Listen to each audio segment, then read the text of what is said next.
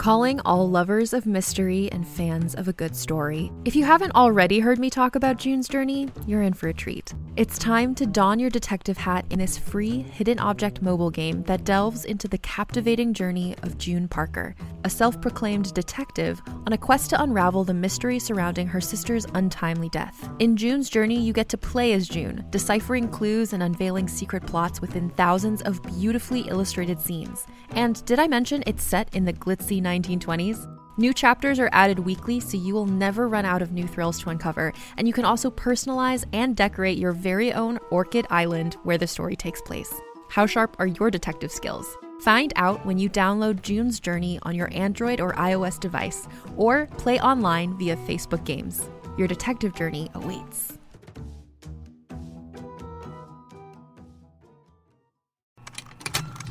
Contained herein are the heresies of Radolf Burntwine, erstwhile monk turned traveling medical investigator.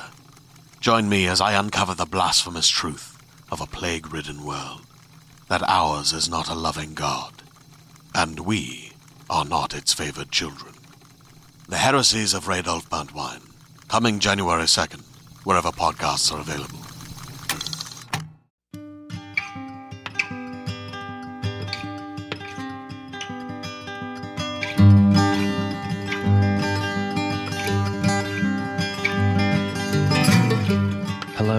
Welcome to the Drabblecast, episode 205.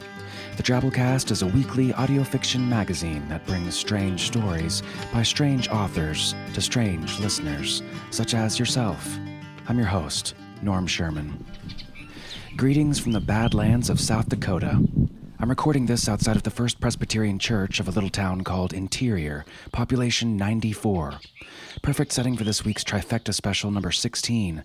Three different stories by three different authors, revolving around the theme of transformations. Just got done having a cheeseburger at the Wagon Wheel Bar and Grill, which is basically a trailer belonging to a woman and an enormous pet lab named Tractor.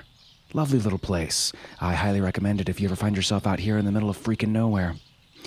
You know, there's something wonderfully wholesome and attractive about spending time in a little town full of rusty, corrugated steel sheet roofs and a population under a hundred, where the wind blows over the endless grasslands in all directions.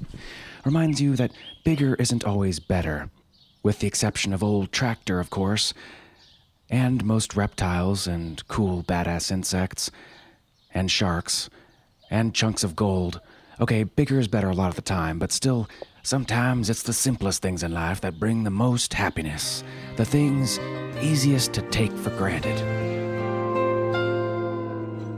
Daddy wears his t-shirt in the cold Kentucky rain. While a boy in pure white briefs looks out the foggy window pane. And even though his hamster died, he finds comfort, this I swear. Cause you can't overlove your underwear.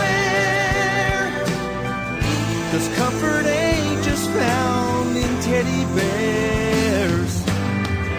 And there's no labels hanging anywhere.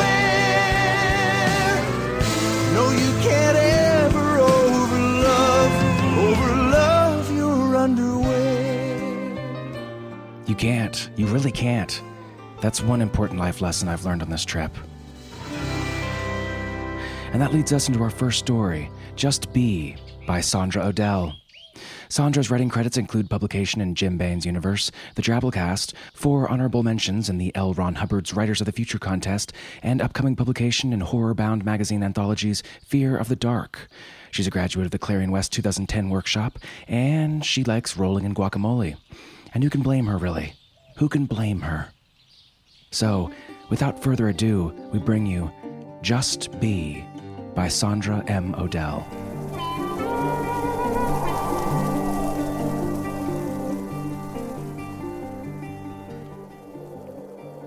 It was a muggy, porch sitting Saturday afternoon when the stranger came northbound along rural route number 16. He was clean and well put for a man, save for the dust and sweat of the road. He touched the brim of his weathered hat and set a booted left foot on the worn step of Bert Mitchum's storefront. Howdy. You fellas know where I can find the Lavendis homestead. Lavendis? You mean the old Levi place up the way two miles or so? Partridge Maycomb pointed north with his sweaty bottle of RC Cola. He noticed the stranger's eyes, goat's eyes, but didn't say nothing, as it wasn't his business.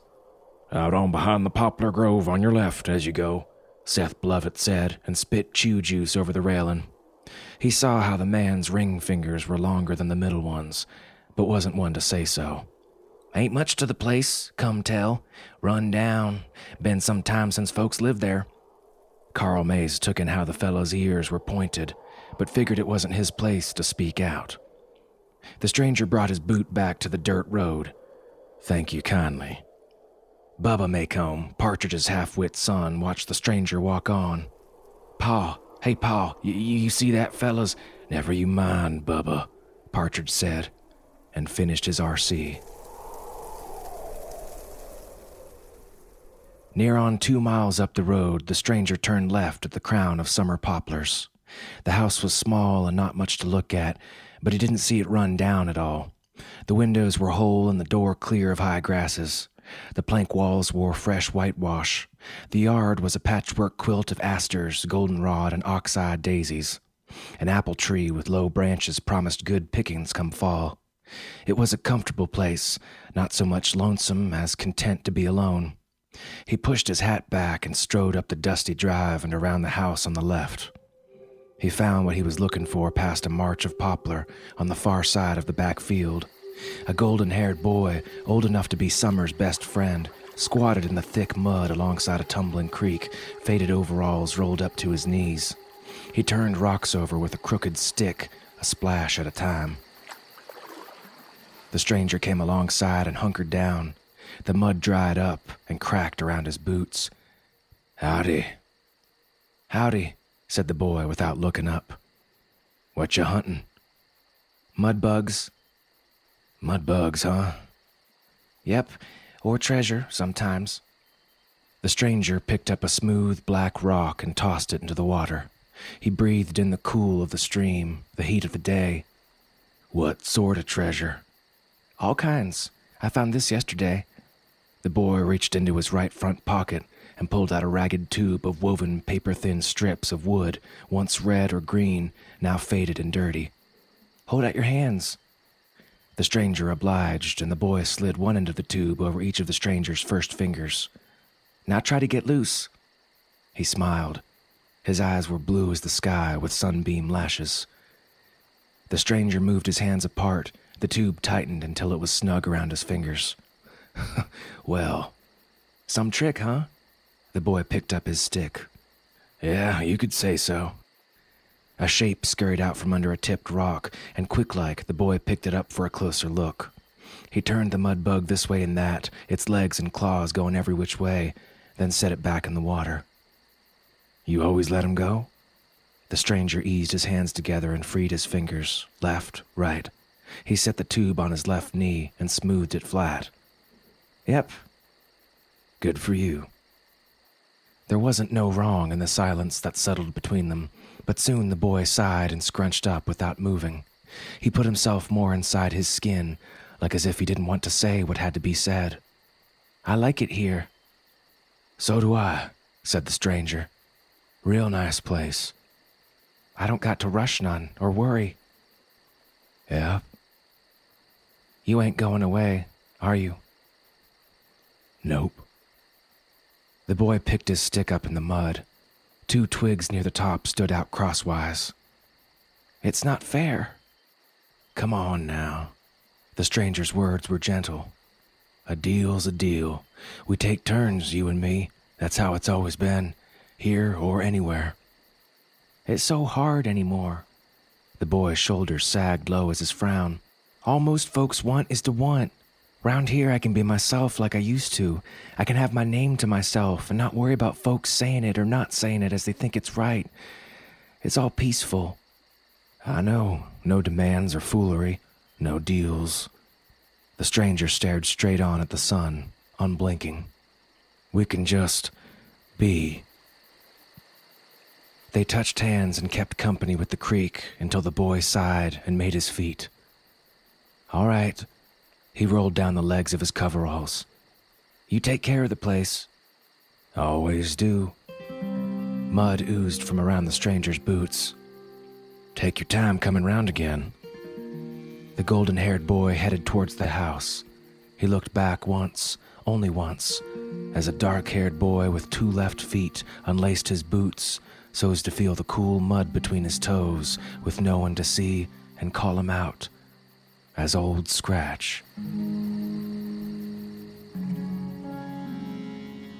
The yellow haired stranger headed southbound towards the bend in rural route number 16. His overalls were patched in a place or two, but clean, and he wore a John Deere ball cap far back on his head. He smiled bright and friendly. Howdy, fellas, as he walked straight into Bert Mitchum's, and equally friendly when he walked out with a frosty RC cola and fried bologna sandwich and went on down the steps. Bubba Maycomb watched the stranger walk on, uh, Pa, Pa, you see that, fellas? Never you mind, Bubba, Partridge said, and took another swig of cola on a muggy porch sitting Saturday afternoon.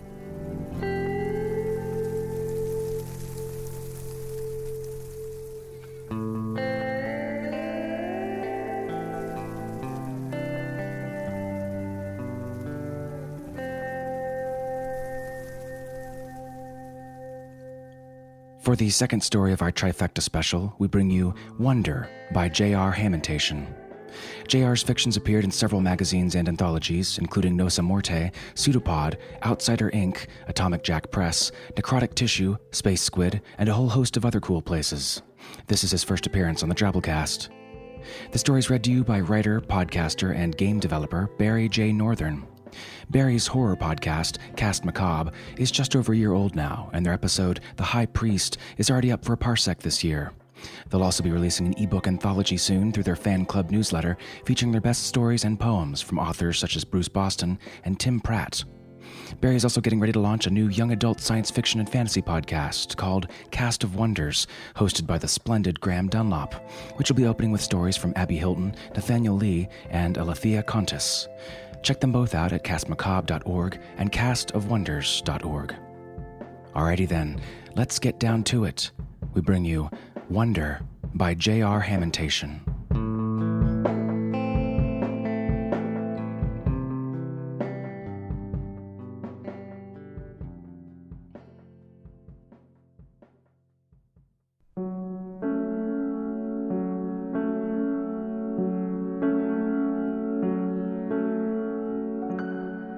I wonder if you'll think of me when whatever lady you marry tells you she's pregnant.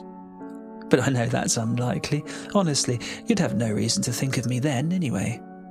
Your plate will be full with babies' books and doctor's visits and late night heart to hearts with your bros and confidential talks with yourself in the mirror. You'll be doing a lot to change your ways and to prove to everybody, especially your mother in law, that your wife didn't put all her chips on a losing horse. You won't think of me when your baby is finally born either. No, I don't know what you'll be thinking then. If popular culture is any guide, you won't be thinking anything except maybe, I'm a father, I, am a father, I can't believe it, but I'm a father.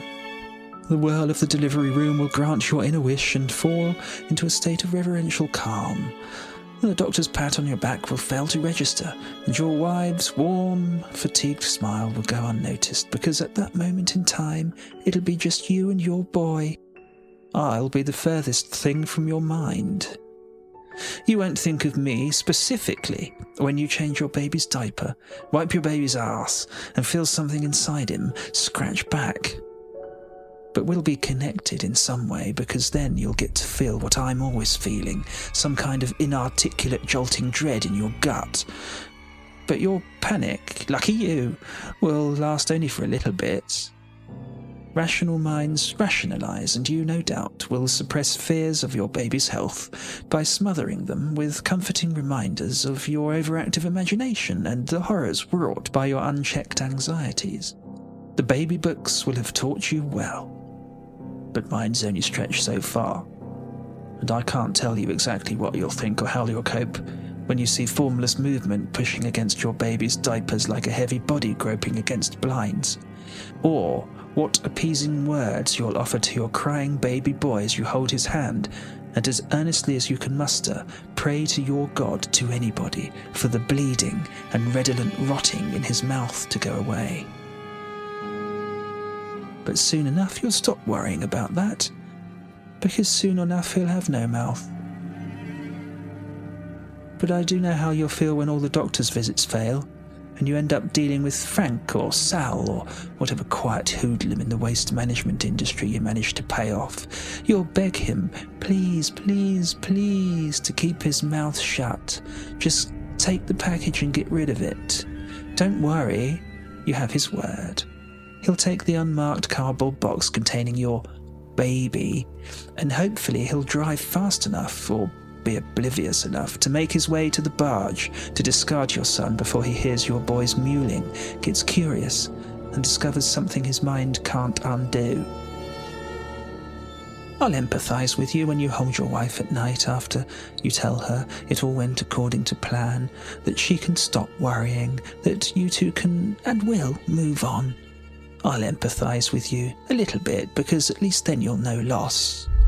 You'll know a little bit about pain and as scared and confused and distraught as you'll be, you'll look into your wife's dinner plate eyes and know you need to stay strong for both of you.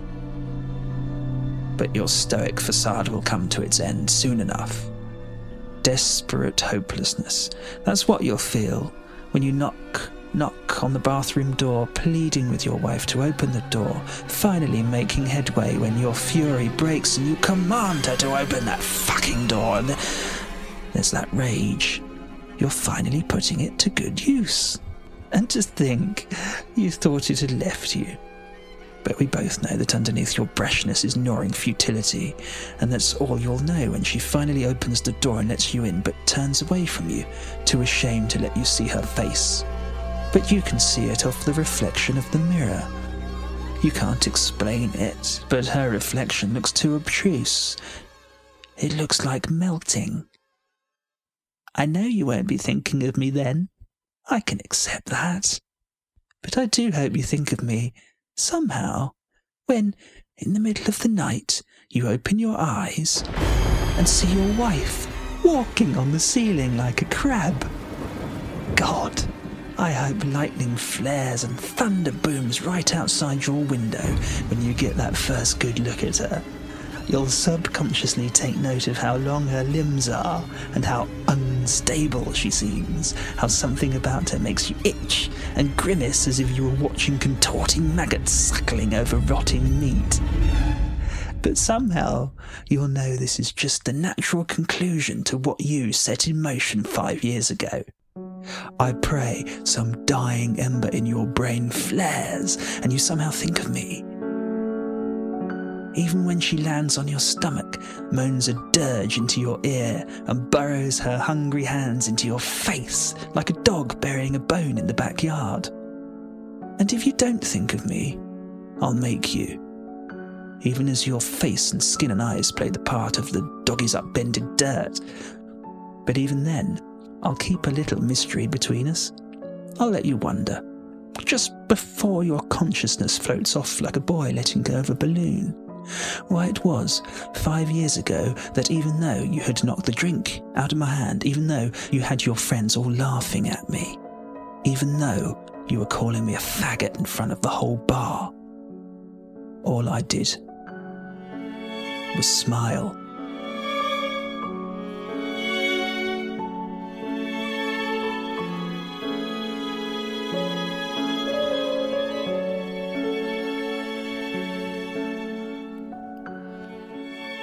Freaky. All right, and for our last story this week, we bring you You Had Me at Rar by Nicky Drayden. Nicky's a systems analyst who dabbles in prose when she's not buried in code. She resides in Austin, Texas, where being weird is highly encouraged, if not required. You can see more of her work at nickydrayden.com. The story is read to you by Jake Bible. Jake lives in Asheville, North Carolina with his wife and two kids. He's the author of many published short stories and the creator of a new literary form, the Drabble Novel, an entire novel written 100 words at a time. Dead Mech is his first novel in this form, and it's currently available on Kindle, Nook, and Smashwords, as well as trade paperback on Amazon. Learn more about Jake and his work at jakebible.com. He's currently podcasting his second novel, The Americans, which is the sidequel to Dead Mech. Okie doke. So here goes. We bring you You Had Me at Rar by Nicky Drayden.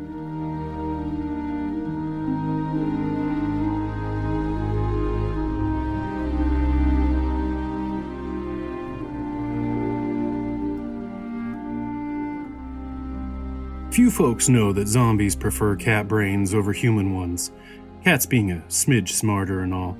Problem is, cats are just so damn quick. Then again, few folks know anything these days on account of there just being two of us left, and I can't rightly call myself human anymore now, can I? Dr. Arbuckle performs last minute tests on the machine as I watch. She swats me away when I get too close. Not in a mean sort of way, but like Renee used to when I'd lift the lid off the stew pot to sneak a taste. Way back then, before Renee got the side of her head all chewed up. Back then, when I still ate stew. I'm nearly done, Dr. Arbuckle says to me. She stands up from the instrument panel, and the light from the fluorescent lamps hanging overhead hits her just right. Strands of sweaty hair cling to her face. She's beautiful, and I tell her so. I say. She never understands. She treats me real good, though. We've got a sort of unspoken contract, her and me. She promises to catch me stray cats with those contraptions she set up about town, and in return, I promise to keep her in good company and, and to not eat her. June 6th, 2041, she says, adjusting the dial on the machine. That should give the world enough time to mount proper defenses. I agree. That's two months before the first confirmed case of the Rochester flu, which came out of nowhere and killed over 48,000 in just a few weeks. Six months before the deadly mutation of the virus that now crawls through my veins. 18 months before mankind stares into the hungry jowls of extinction. Dr. Arbuckle works herself into a straight tizzy, stuffing a small duffel bag with test tubes and pages and pages of her chicken scratch formulas. I try to shuffle out of her way, but I never move fast enough. Stephen, she yells, giving me a bump with her hip, a little room, please. That's what she calls me when she's frustrated. Most often it's just Steve, or sometimes Stevie when she's feeling sweet on me. My real name's Chet, like I've tried to tell her, but yeah. It's a good thing we found each other when we did. I'd smelled the sweet scent of her brain. Must have been from 30 miles away. That's plenty far when you top out at a quarter mile an hour. I remember it clearly her scavenging the local grocery for scraps, me scavenging for her. Probably the last two survivors left on this war torn planet. She shot me six times before her bullets ran out, blew my left arm straight off, too. But then our eyes met and my fetid heart fluttered. I let off with one of my old pickup lines If I told you you had an amazing body, would you hold it against me? of course, she only heard the moaning and she screamed to high heaven, but she warmed up eventually. Steve, come here. Let me show you something.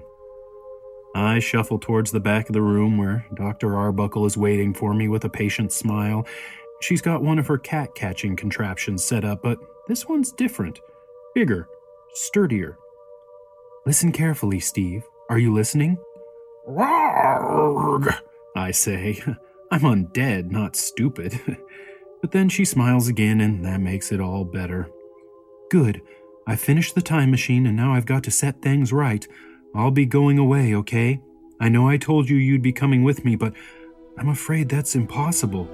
I yell. She promised. She promised she'd keep me fed and I'd keep her company.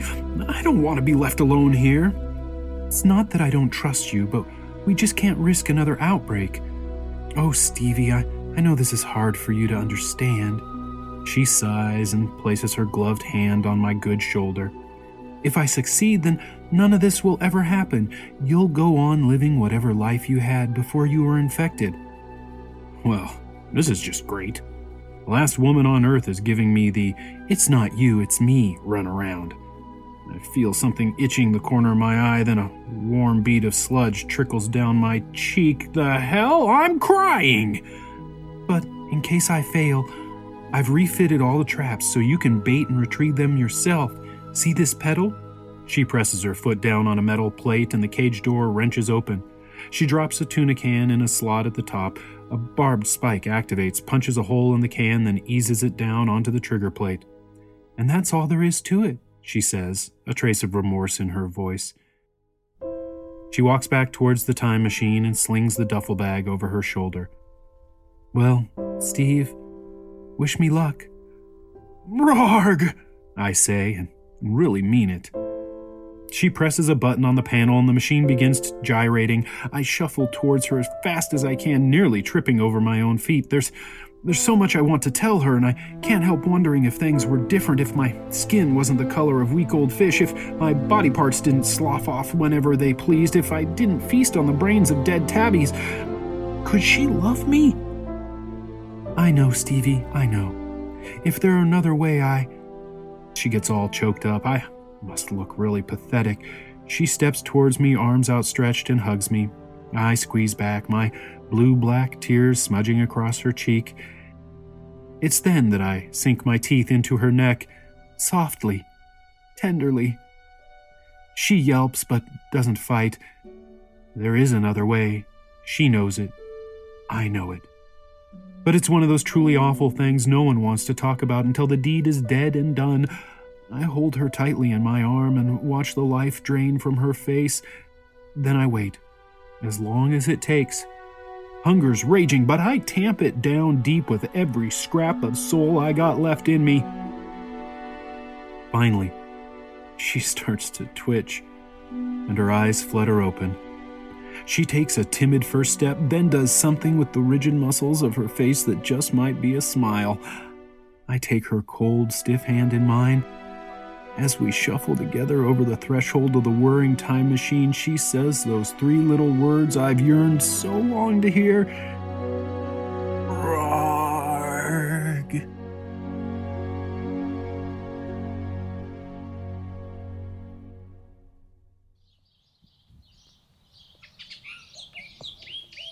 And that was our trifecta. Hope you enjoyed. Transformation. Sometimes it's a sad thing when it arrives. Sometimes it's horrible. Sometimes it's wonderful. Sometimes it's part of the deal. Sometimes it's thrust upon us with soft and gentle undead jaws. So, the Drabblecast runs off the generous support of listeners such as yourself. You might know this. If you enjoyed this week's show, consider throwing us a donation via the links on our website, drabblecast.org. Your contributions go to paying authors for their work, and we really appreciate whatever you can give. All right, folks, I've got to hit the road. But before we go, this week's 100 character story winner. Congratulations to first time winner Chris Sims for this twabble here. Set me free from the stone that imprisons me. Chisel it, chip it all away. Wait, I'm not a naked man. No, Michelangelo, no!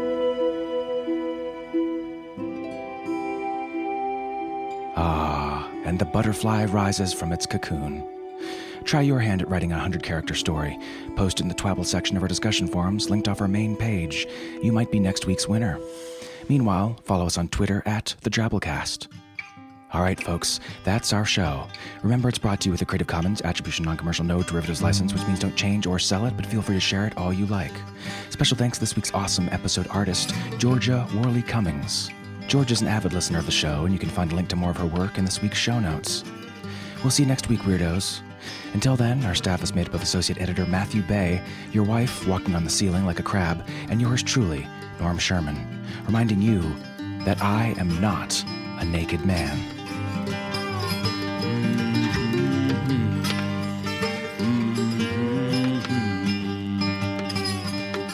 The evening saunters to closing.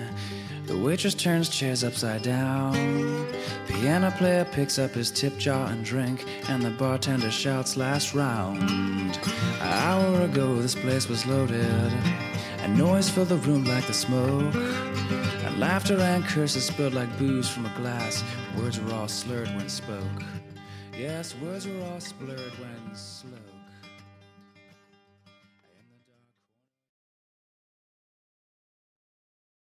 Hey there, this is Justin Bartha. I made a funny new podcast, King of the Egg Cream. It has the greatest cast in the history of podcasts with actors like Lewis Black, I'm torn by my feelings for two women. Bobby Cannavale, You can eat it, or if someone hits you, you can put it on your cut. Melanie Lynskey, I wonder what these marvelous things are that look just like boiled chicken feet. Jason Ritter, I can break things and pick locks and kill people. Michael Stuhlbarg, The whole point is to inspire people that they should make themselves better. Ari Graynor, No, don't whet its appetite. What are you, an idiot? me, Justin Bartha, That's not just any egg cream, that's a Lemke's special. and all narrated by the hilarious Richard Kind.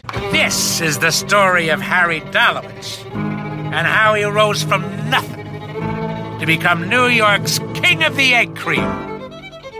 So if you like funny true stories, come listen to King of the Egg Cream, available wherever you get your podcasts.